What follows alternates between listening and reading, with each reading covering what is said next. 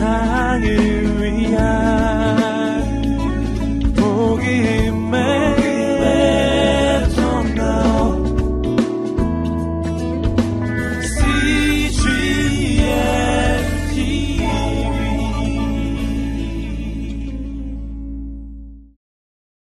오늘 성경 말씀은 73편 세 부분으로 나눠져 있습니다. 10편 73편 1절부터 3절, 그리고 15절부터 19절, 25절부터 28절까지입니다. 10편 73편 1절부터 3절까지 말씀을 저희가 한 목소리로 읽겠습니다. 시, 작 하나님이 참으로 이스라엘 중 마음이 정결한 자에게 선을 행하시나 나는 거의 넘어질 뻔하고 나의 걸음이 미끄러질 뻔하였으니 이는 내가 악인의 형통함을 보고 오만한 자를 질투하였음이로다. 아멘. 15절부터 19절까지의 말씀을 함께 읽겠습니다. 내가 만일 스스로 이르기를 내가 그들처럼 말하리라 하였더라면 나는 주의 아들들의 세대에 대하여 악행을 행하였으리이다. 내가 어쩌면 이를 알까 하여 생각한즉 그것이 내게 심한 고통이 되었더니 하나님의 성소에 들어갈 때에야 그들의 종말을 내가 깨달았나이다. 주께서 참으로 그들을 미끄러운 곳에 두시며 파멸에 던지시니 그들이 어찌하여 그리 갑자기 황폐어 되었는가 놀랄 정도로 그들은 전멸하였나이다. 25절입니다. 하늘에서는 주의 누가 내게 있으리요 땅에서는 주밖에 내가 사모할이 없나이다.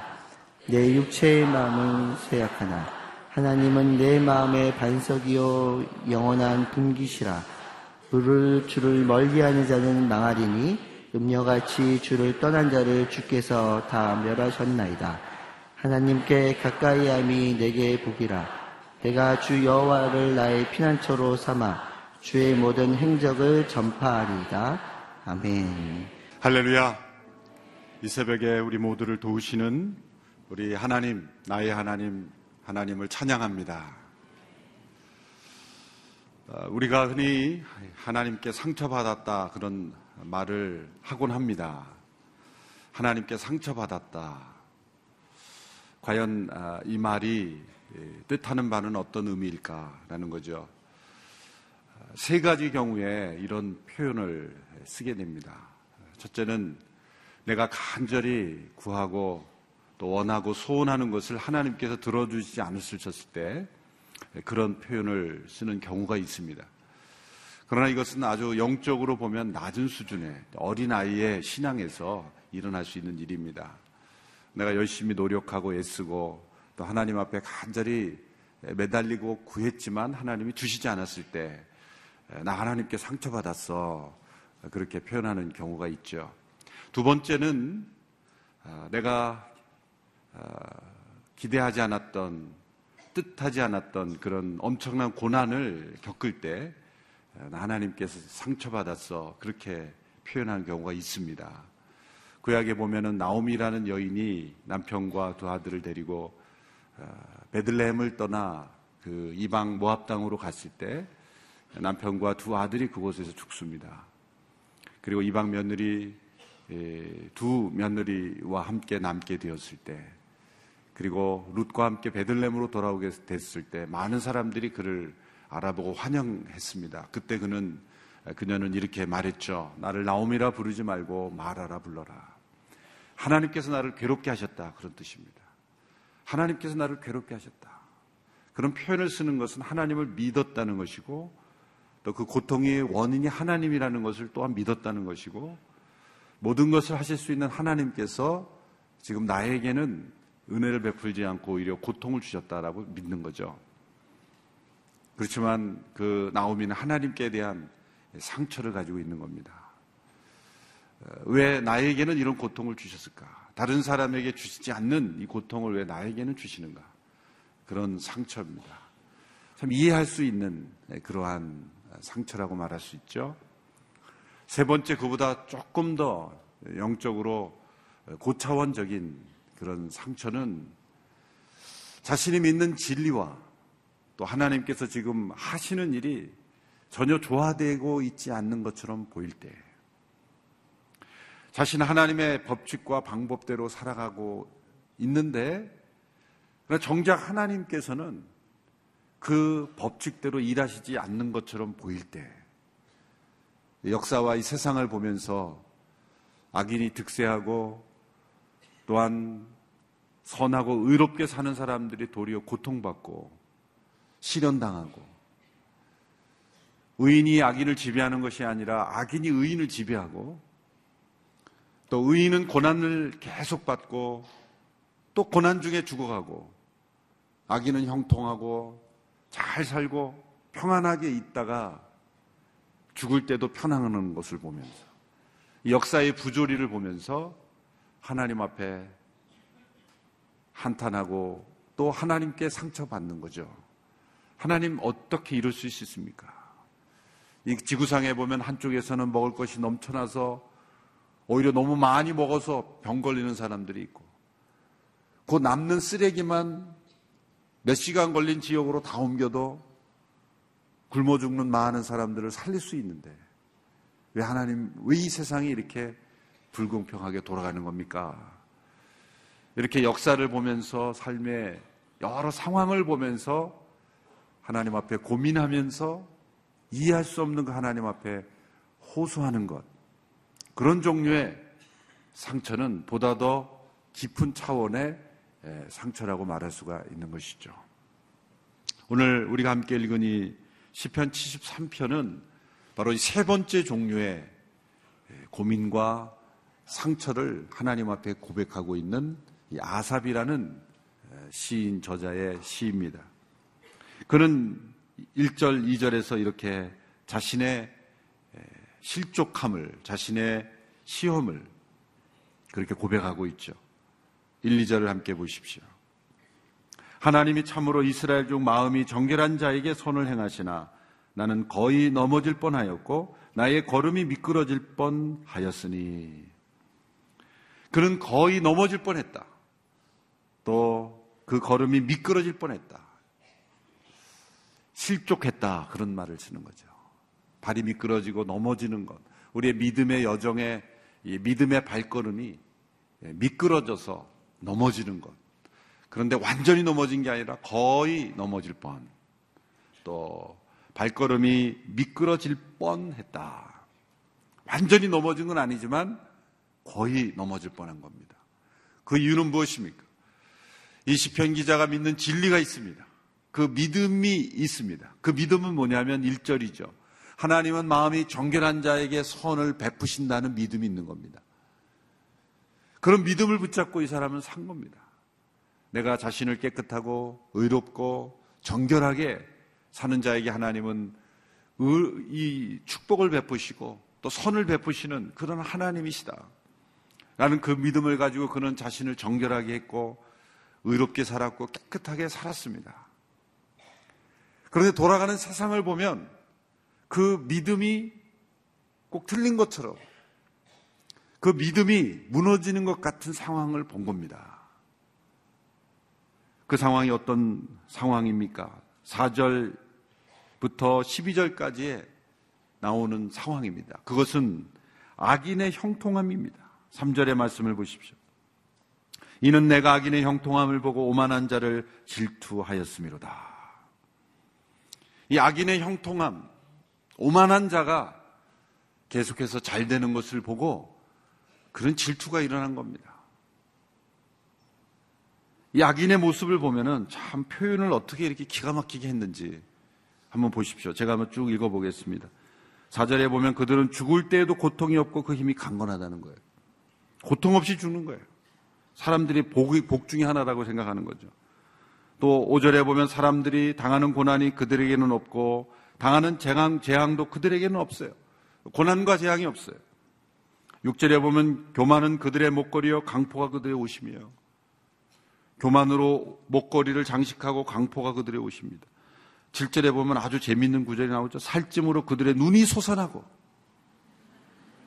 뭐 선천적으로 눈이 솟아나는 게 아니라 살이 너무 쪄서 눈이 솟아났어요. 또 그들의 소득은 마음의 소원보다 많아요. 항상 아, 이 정도 소득이 있었으면 좋겠다 하는 것보다 훨씬 더 소득이 많아요. 8절에 보면 그들은 능욕하며 악하게 말하고 높은 데서 거만하게 말하는 거예요. 항상 그 말을 보면 거만이에요. 9절이 더 기가 막힌 표현입니다. 그들의 입은 하늘에 두고 혀는 땅에 두고 다니노다. 참 기가 막힌 표현이죠. 입이 하늘에 있는데 혀가 돌아다니면서 말하는 거예요. 대단한 상상력과 표현이에요. 10절에 그러므로 그의 백성이 이리로 돌아와서 잔에 가득한 물을 다 마시며 말하기를 하나님이 어찌 알랴 지존자에게 지식이 있으랴 하나님까지 대적하며 무시하는 거예요. 이런 악인들이 형통하는 거예요. 12절에 볼지어다 이들은 악인이라도 항상 평안하고 재물은 더욱 불어나도다. 모든 사람들이 부러워하는 그러한 고난도 없고 재앙도 없고 죽을 때도 고통도 없고 원하는 것보다 훨씬 더 많이 소득이 있고 심지어 하나님을 대적하고 여러분 이 구절들 읽으면서 여러분의 머릿속에 생각나는 사람이 없게 되기를 바랍니다. 어, 이거 누구 비슷한데? 예. 그렇게 다 지워버리세요. 예. 다른 사람에게, 말씀은 자꾸 다른 사람에게 적용하면 이거 누가 들어야 되는데? 이렇게 혹시 좌우에 살펴보시지 않았겠죠? 하나님의 말씀은 언제나 나 자신에게 먼저 적용을 해야 돼. 다른 사람에게 적용하는 건 하나님께 맡기고. 어. 자, 이런 악인들의 이 구체적인 모습을 보는데 정작 이 시를 쓴 1절의 믿음처럼 하나님이 참으로 마음이 정결한 자에게 선을 베푸신다는 믿음을 가지고 의롭게 살았던 이 시인의 모습을 보십시오. 13절, 14절에 그 이 시인이 어떻게 살았는지를 고백하죠. 13절, 14절 말씀 같이 읽습니다. 시작. 내가 내 마음을 깨끗하게 하며 내 손을 씻어 무죄하다 한 것이 실로 헛되도다. 나는 종일 재난을 당하며 아침마다 징벌을 받았다. 이게 뭔가 거꾸로 된 것 아니겠습니까? 저는 내 손을 씻고 깨끗하게 하는 삶을 살았는데 그게 다 헛수고처럼 보이는 거예요. 그리고 종일 재난을 당하고 아침마다 징벌을 받는 모습. 자, 이 정도면 상처받았다고 말하면 하겠죠? 하나님 이렇게 의롭고 깨끗하게 사는 사람은 종일 고난을 당하고 악하게 사는 사람이 저렇게 형통하면 누가 하나님을 믿겠습니까? 이런 영적인 고민, 이런 갈등을 하나님 앞에 고백하는 겁니다. 시편이 우리에게 주는 영적 영향력은 우리에게 영적 정상만을 말하고 있지 않다는 거예요. 골짜기를 지나며 고민하고 갈등하는 그런 영적인 고민들을 솔직하고 진실하게 다 털어놓는 거예요. 그래서 공감이 오는 거죠. 아, 나도 이런 생각했는데. 나도 이 고난 중에 있었는데. 나도 이렇게 억울했는데. 나도 이렇게 하나님 앞에 한탄한 적이 있는데. 그 골짜기부터 시작해서 영적인 등산을 하는 거죠. 근데 놀라운 것은 시편은 시작은 언제나 억울했고 시작은 언제나 한탄이었고 시작은 하나님 앞에 때로는 불평이었는데 그 하나님을 향한 영적인 여정을 하다 보면 어느 순간엔가 찬양으로 변하고 감사로 변하고 승리의 고백으로 변화되는 거죠. 그래서 이 시편을 늘 묵상하며 기도로 삼으면 우리가 어떠한 삶의 형편에 있든지 우리는 영적 정상에 올라갈 수 있다. 그를 우리에게 인도해주는 영적 사다리와 같은 거죠. 한 계단 한 계단 이렇게 올라가는. 우리의 영성은 하루아침에 오르지 않습니다. 사람이 태어나서 성장의 과정이 있듯이 성인으로 태어나는 사람이 없듯이 영적 거장으로 태어난 사람 아무도 없습니다. 모두가 다 이런 시편 기자들이 겪는 그런 삶의 형편에서 이런 고민을 겪어가면서 조금씩 조금씩 성장하는 것이지 하루아침에 영적 거장이 되는 사람은 없다는 것이죠. 이 시편 기자의 하나님을 향한 고백, 하나님을 향한 그 안타까운 상처는 무엇입니까? 왜 하나님은 악인이 형통하도록 내버려 두시고 허락하시고 의인이 도리어 이렇게 고통받도록 하시는가? 그의 믿음이 무너질 것 같은 거죠.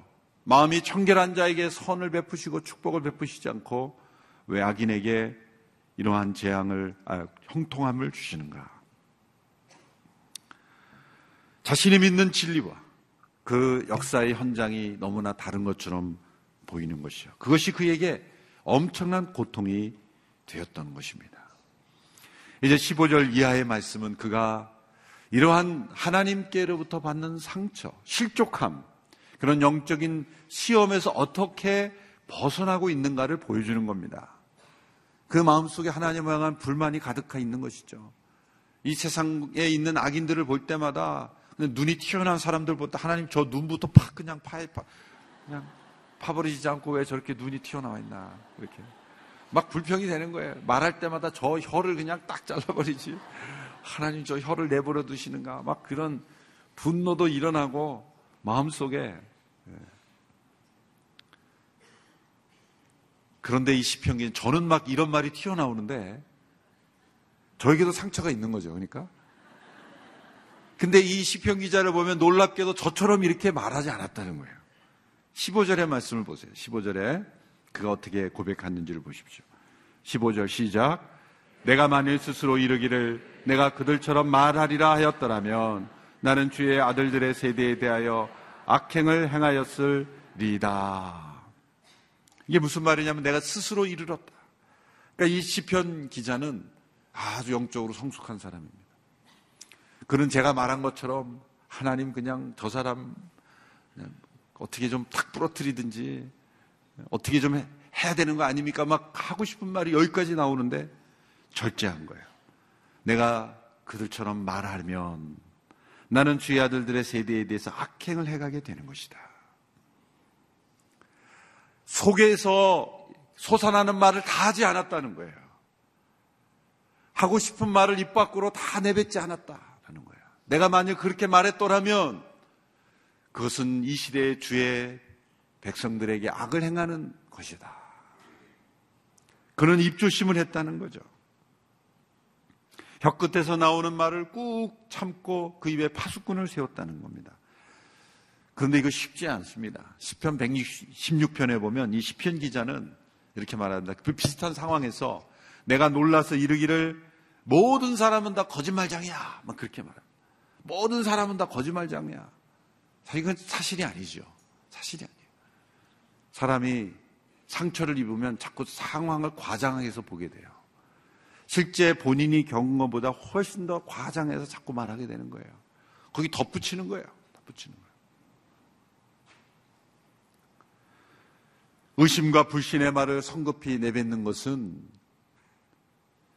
자신의 영성도 흐릴 뿐만 아니라 또한 많은 사람들에게 상처를 주고 많은 사람들에게 악을 행하는 것이라는 거예요.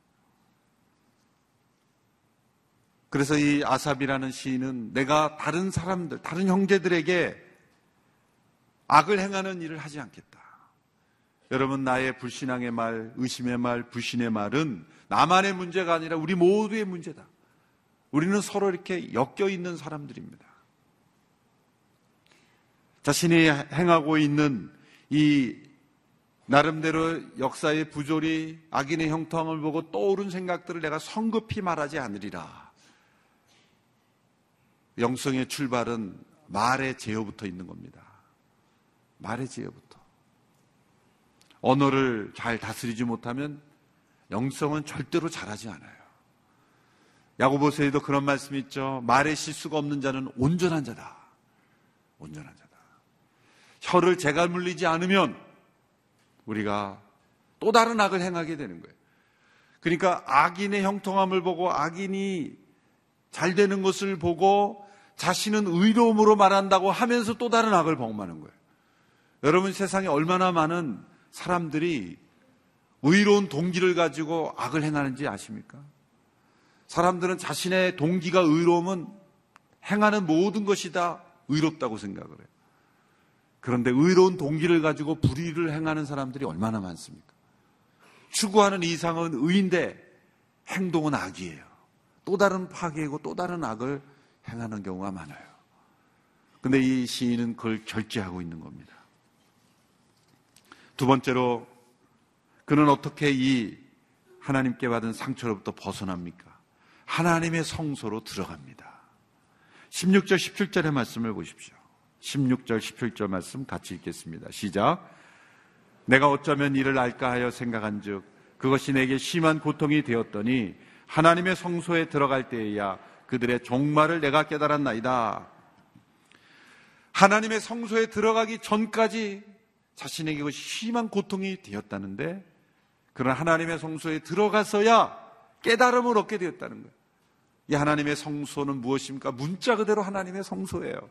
문자 그대로 사실 하나님이 임재하시는 건물이었죠. 어떤 장소였습니다. 오늘날로 말하자면 예배당이라고 말할 수도 있어요. 이런 의미에서는. 영적인 의미에서 하나님의 임재 장소라고 말할 수 있지만 이 시인이 고백한 것은 문자 그대로 성소예요.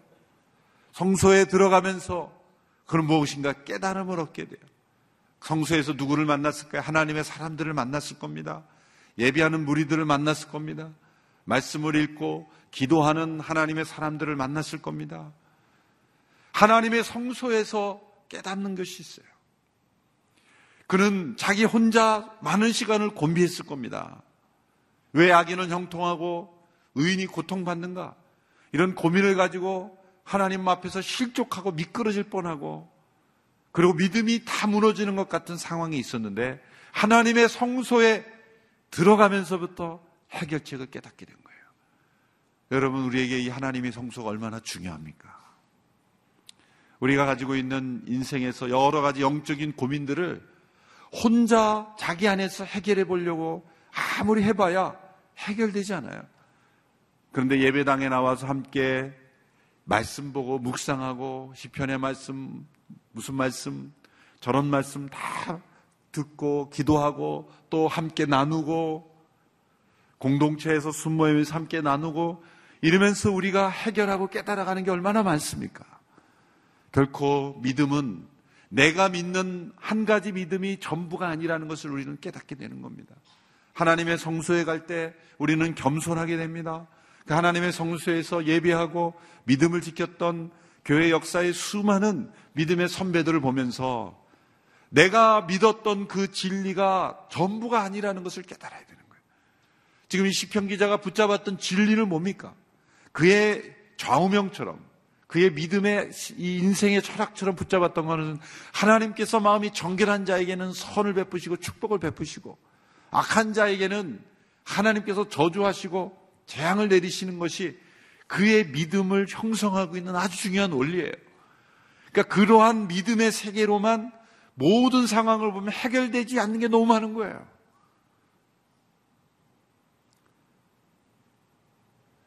이 시, 시편 기자가 믿고 있는 진리는 진리의 한 단면일 뿐이에요. 진리는 절대로 단순하지 않습니다. 입체적인 거예요. 우리 진리의 전체를 보지 못하면 언제나 진리의 한 가닥만 붙잡고 모든 인생과 역사를 해석하려고 그래요. 하나님의 말씀이 역사 형태로 주시고 우리에게 수많은 많은 케이스들을 주신 것. 이제 성경은 이 케이스 스타디 북이에요. 쉽게 말하면. 한 시대에 대개 보면 뭐 유교라든지 불교라든지 어떤 다른 종교, 다른 사상들을 보면 어느 한 시대에는 적용이 되지만 지금은 적용되지 않는 것들이 있어요. 진리란 한 시대에 적용된 것이 아니라 모든 시대, 모든 민족, 어떤 문화권에도 다 적용돼야 진리죠. 한 시대의 사람들이 진리라고 받아들였던 것을 그것만 붙잡고 있다가는 해석되지 않는 상황이 너무나 많은 겁니다. 하나님의 성소에 들어갈 때 그는 자신이 믿고 있던 것이 진리의 전부가 아니라는 것을 내가 깨닫지 못한 진리가 더 많다라는 것을 깨닫게 되는 거예요. 그는 자신의 선입견에서 벗어나 진리를 전체로 볼 수 있는 하나님에 대해서 나기 나 자신에 대한 진리를 전체적으로 깨닫게 됩니다. 그가 성소에서 깨닫는 것이 뭡니까? 악인의 종말을 깨달은 겁니다. 악인의 종말이 어떠함을 깨닫게 된 거예요. 그가 시작만을 보았을 때, 지금 진행되는 상황을 보았을 때는 자신이 믿는 진리가 틀린 것처럼 보였어요. 하나님이 악인을 형통하도록 내버려 두시고 의인을 왜 축복하지 않고 고통받게 하시는가? 하나님의 그 섭리가 이해되지 않았기 때문에 실족할 뻔하고 넘어질 뻔한 겁니다. 그의 믿음이 깨질 뻔해요. 그런데 그가 하나님의 성소에 들어가서 깨달은 건 뭡니까? 악인조차도 하나님의 손아래 있다는 것. 하나님의 악인을 절대로 그냥 내버려 두고 저렇게 계속 형통하도록 버려두지 않는다는 것이죠. 그런 이런 고백을 합니다. 18절에 주께서 참으로 그들을 미끄러운 곳에 두시며 파멸에 던지시니 19절에 그들이 어찌하여 그리 갑자기 황폐되었는가 놀랄 정도로 그들은 전멸하였나이다.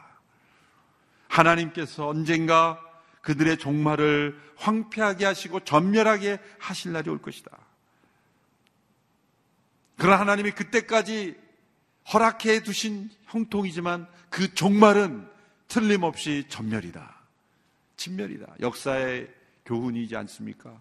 노아의 홍수 심판 때 종말을 우리는 역사를 통해 봅니다. 바벨론에 대한 심판, 소돔과 고모라에 대한 심판. 하나님 없이 형통한 자는 절대로 영원한 형통이 아니라는 것. 하나님은 역사를 통해 분명히 진멸하신다는 것. 그 악인의 종말을 깨달은 겁니다. 깨달음이 있어야 되는 거예요. 어제 우리가 살펴본, 아, 그저께 살펴본 시편 57편은 이 의지적 신앙이죠. 우리의 생각과 감정이 다 메말라 버려도 내가 확정된 마음으로 하나님을 노래하고 찬송하리다. 믿음의 의지적 신앙, 그것을 보여준다면 오늘 시편 73편은 이 생각하는 믿음, 고민하는 믿음, 지성적인 믿음, 어떤 감정의 상태나 의지적인 결단이 아니라 우리의 사고 속에 깨달음을 통해서 하나님을 더 알아가는 역사와 삶의 현장을 보면서 악인의 종말을 깨닫는 거예요. 이런 깨달음을 위해서는 역사를 많이 읽어야 돼요. 특별히 성경의 역사를 읽어야 돼요. 사회의 베스트셀러는 나오는 족족 사보면서 인류 최대의 베스트셀러는 절대 보지 않는 분들이 있어요.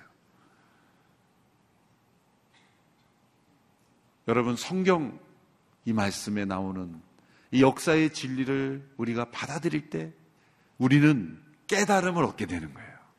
깨달음을 얻게 되는 거예요. 여러분 성경 다음 성경이 최고의 베스트셀러죠. 그렇죠? 성경 다음으로 많이, 팔린 책이 뭔지 아십니까? 찬송가입니다. 합본으로 나와 있기 때문에 네, 찬송가예요. 성경에서 깨달음을 얻고 성경에서 얻은 깨달음을 가지고 찬송으로 하나님 앞에 나가요. 그럼 그 영성의 최고죠. 그가 깨달은 하나님께서는 왜 악인에게 형통을 허락하시는가? 이분이 다 이 시에는 고백하고 있지 않지만 다섯 가지 정도로 간략하게 요약할 수 있어요. 첫 번째는 하나님께서 왜 악인의 형통을 일시적으로 허락하시냐면 죄가 얼마나 무섭고 죄의 죄됨을 드러내시는 거예요. 로마서 1장에도 보면 악인들이 그 악한 상실한 마음대로 내버려 두셨다는 거예요. 하나님이 능력이 없어 내버려 둔게 아니라 죄가 이처럼 무서운 것인가를 깨달아. 사람들은 죄의 결과를 경험하지 않고 죄의 즐거움만을 취하려고 그래요. 죄의 고통이 없다면 계속해서 죄 가운데 살고 싶어 합니다. 하나님은 그 죄가 얼마나 추악하고 끔찍한 것인가를 드러내게 하시려 일시적으로 악인의 형통을 허락하십니다. 두 번째로 하나님은 악인을 내버려 두시고 형통하게 내버려 두심으로 그 악인의 멸망을 더욱더 철저하고 확실하게 드러내시는 거예요. 여러분, 원수가 때로는 승리하는 것 같고 악인이 형통하는 것 같지만 그들이 최고봉에 돌았을 때 그들이 무너진다면 그 패배가 얼마나 더 확실하겠어요. 하나님이 얼마나 더 영광 받으시겠어요. 사도행전 12장에 보면 헤롯이 거의 스스로 신의 경지에 만들었죠. 헤롯이 백성들에게 아주 멋진 옷을 입고 연설하니까 사람들이 아 이거는 사람의 소리가 아니라 신의 소리다. 막 헤롯을 막 높이고 추앙합니다. 하나님이 그때 헤롯을 치셨어요. 그때 헤롯을 치셨어요. 그가 자신을 높이고 우상화하고 하나님의 자리에 도전하는 순간 하나님이 치시는 거예요. 그 위험한 경지에 도달하 거의 비슷하게 가는 분이 북쪽에 사시는 분들이 있어요. 하나님의 권위, 하나님의 이 위치에 사람을 둘 때 위험한 겁니다. 위험한 거예요. 하나님이 받으셔야만 하는 그런 영광을 사람에게 돌릴 때 그건 위험한 겁니다. 세 번째는 하나님께서 자신의 백성들을 연단시키기 위해서입니다. 하나님의 백성들이 하나님 반드시 연단시키십니다. 하나님께서 사랑하시는 자를 징계하시나니 여러분이 시편 아삽이라는 그 시든 아삽이라는 사람이 자신을 이렇게 설명하죠. 내 마음이 깨끗하고 내 손을 씻어 무죄하다 한 것이 실로 헛되도다. 과연 그가 깨끗할까요? 이 세상에 고통이 필요 없고 회개가 필요 없는 선인이 있을까요? 자신은 스스로를 착하다 여기지만 진짜 착한 걸까요? 연단이 필요 없는 사람은 아무도 없습니다. 연단이 필요 없을 정도로 의인은 아무도 없어요. 왜 의인은 고통당합니까? 라고 말하지만은 인간의 눈에 볼 때는 멀쩡하지만 하나님 보시기에는 연단이 필요한 사람이라는 거예요. 성경에 욥기가 나오죠. 욥이 고난 당합니다. 동방의 의인이라 그랬어요. 하나님이 자랑하실 만한 의인이었어요. 그런데 그가 고통 당하죠. 내가 왜 고통 당해야 됩니까? 그런 의문이 일어나죠. 그래서 이유 없는 고난 당하는 사람이다 이렇게 했지만 그 해석은 틀린 거예요. 욥기가 우리에게 보여주는 것은 이유 없이 당하는 고난이 있다는 게 아닙니다. 그 잘못 해석한 거예요. 욥이 우리에게 보여주는 것은 이 세상의 당대 가장 의인이라고 여겼던 욥도 회개할 것이 있었다는 거예요. 욥도 고난을 통해서 연단받아야 되는 사람이라면 하물며 우리 같은 사람은 욥에 비해서는 너무나 형편없잖아요. 그런 의인도 고난이 필요한 연단이 필요했다면 하물며 우리 얼마나 많은 연단을 받아야겠느냐. 그게 욥기에 더 정확한 해석이에요. 욥도 애매히 고난받았고 이유 없이 고난받았는데 나도 이유 없이 받아야지 그것은 정확한 해석이 아니에요. 그러면 더 자신의 합리화하고 하나님을 더 원망하게 되는 거죠. 네 번째로 하나님께서는 이 고통을 통해서 더 큰 악을 막고 계십니다. 여러분 고통과 고난이 반드시 저주를 의미하지 않습니다. 여러분, 악으로 만들어지는 악으로 악으로 만들어지는 그런 겉으로 보이는 형통이 더 저주일 수 있어요. 더 빨리 멸망하는 길일 수 있어요. 그러나 하나님이 주시는 고통과 연단 속에서 나를 축복하시지 않는 것 같고 나와 함께하지 않는 것 같은 그런 시련과 연단의 과정이 더 하나님의 축복일 수 있다는 거예요. 여러분 많은 사람들이 하나님이 살아계신데 왜 이 세상에 이 고통과 악이 있습니까? 이렇게 한탄하지만 하나님이 살아계시니까 이 정도인 거예요. 무슨 말씀인지 아시겠어요? 하나님이 살아계시니까 우리가 이렇게 호흡하며 살아가는 것이지 하나님께서 이 악을 통치하고 계시지 않으면 우리 모두는 이, 이 세상이 곧바로 지옥이 되어버릴 겁니다. 마지막 다섯 번째 하나님은 결코 악을 내버려 두지 않고 최종적인 계획을 가지고 계십니다. 20절에 보면은 하나님께서 이제 깨신다라는 표현이 있어요. 20절을 보십시오. 주여 사람이 깬 후에는 꿈을 무시함 같이 주께서 깨신 후에는 그들의 형상을 멸시하리다. 하나님께서 주무시는 것 같지만 하나님은 깨신다. 그리고 그들을 멸시하고 그들을 진멸하고 계실 것이다. 악을 완전히 제거할 날이 올 것이다. 그러므로 악인의 형통은 질투의 대상이 아니라 멸시의 대상이다. 하나님이 언젠가 멸시할 것이다. 이것을 깨닫는 거예요. 그러므로 이 시편 기자가 처음에 1, 2절에서는 하나님께 상처받았고 내가 실족할 뻔했고 미끄러질 뻔했다고 고백했죠. 그런데 그것이 정확한 고백이 아니었다는 걸 깨닫게 돼요. 그가 21절, 22절에서 이렇게 고백합니다. 자기 자신을 되돌아보게 돼요. 21절, 22절의 말씀 같이 읽습니다. 시작. 내 마음이 산란하며 내 양심이 찔렸나이다. 내가 이같이 우매무지함으로 주 앞에 짐승이오나 자신의 마음이 산란하고 양심이 자기를 찔렀다는 거예요. 무슨 양심이 찔른 겁니까? 내가 다 알지도 못한 말을 가지고 진리의 한 가닥만 가지고 모든 것을 깨달은 사람처럼 하나님께 상처받았다고 말했구나. 그 진리를 깨달으니 하나님께 상처받은 것이 아니라 내 모든 고통의 원인은 나 자신이 원인이었던 거예요. 그러므로 하나님께 상처받았단 말은 틀린 말이구나.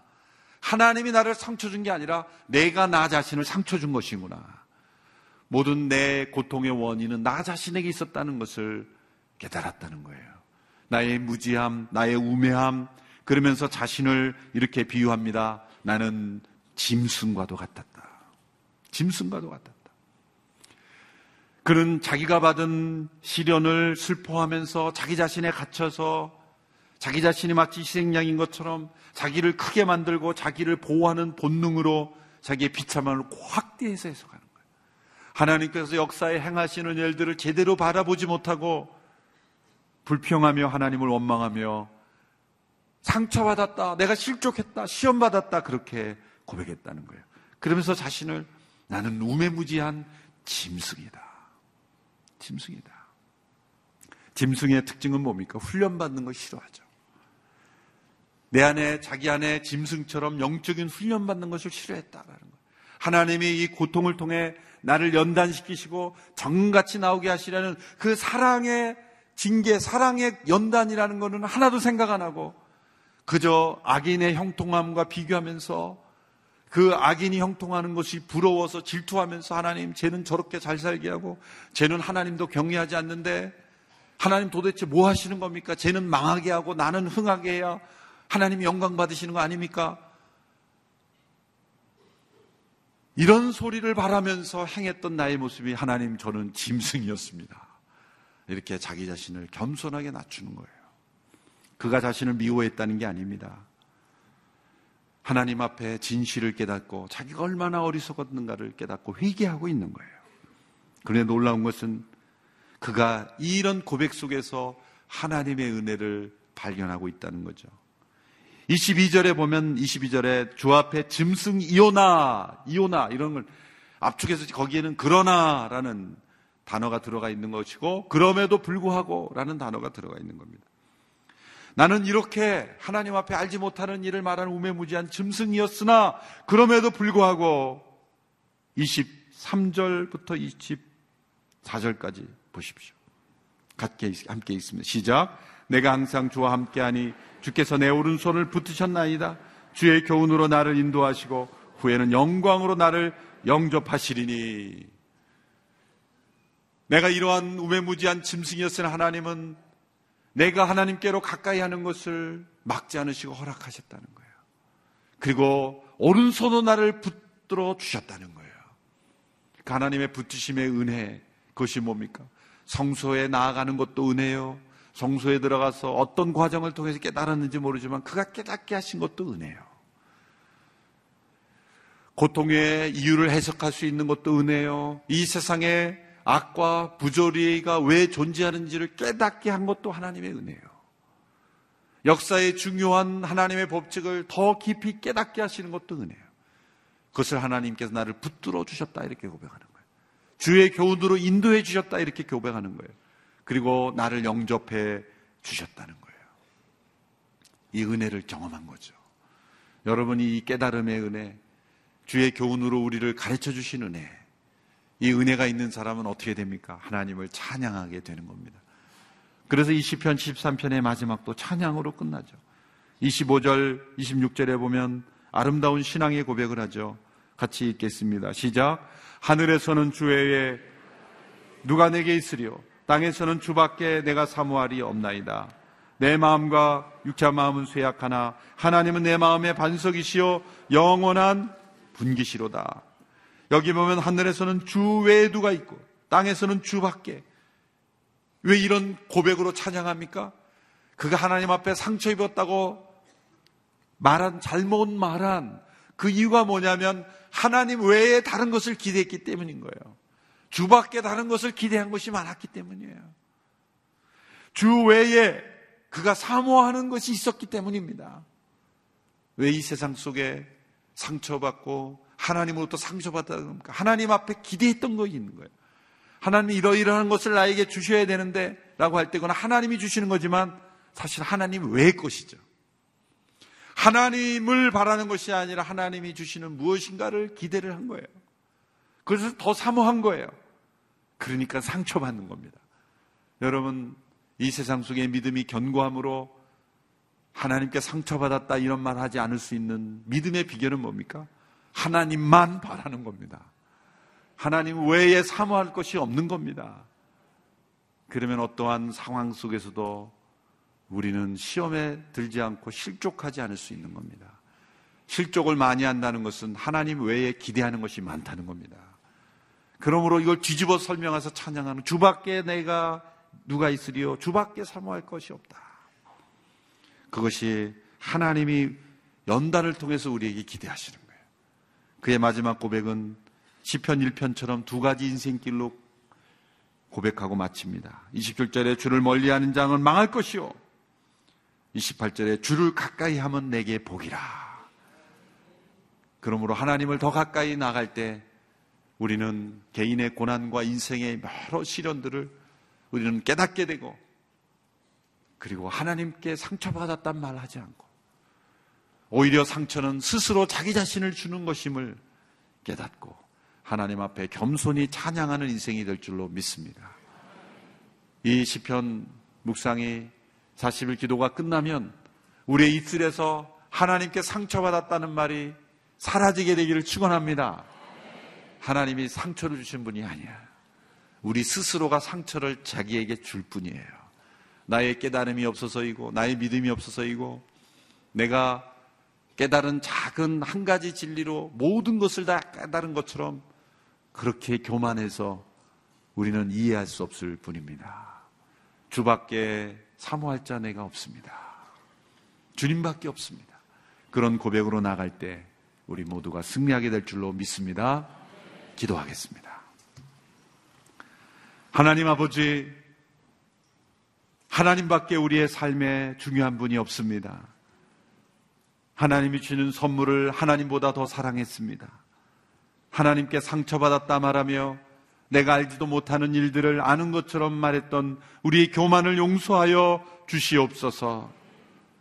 내가 이루어지지 않는 것에 대해 불평하고 내가 원하는 것을 주지 않은 것에 대하여 하나님을 원망하며 때로 내가 당하는 고통 속에서 하나님께 상처받았다 말하며 역사의 현장을 보면서 마치 자신이 모든 것을 아는 것처럼 그렇게 하나님께 원망하며 상처받았다 말한 모든 우리의 무지함과 우매 무지한 우리의 모습을 용서하여 주시옵소서.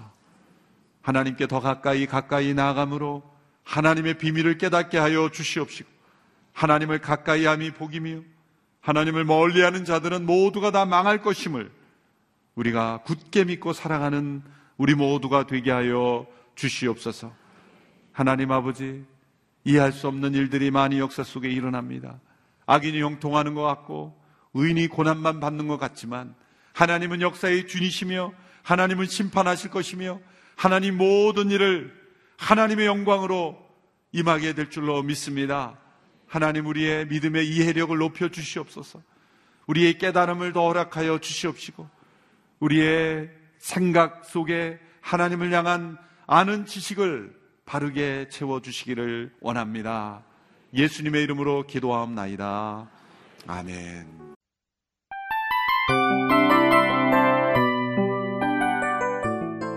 이 프로그램은 청취자 여러분의 소중한 후원으로 제작됩니다.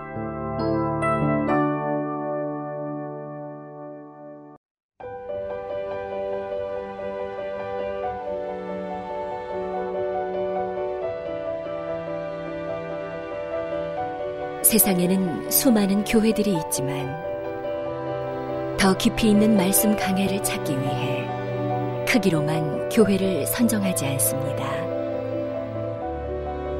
보다 좋은 영적 콘텐츠를 더 많이 나누기 위해 방송비를 받지 않습니다.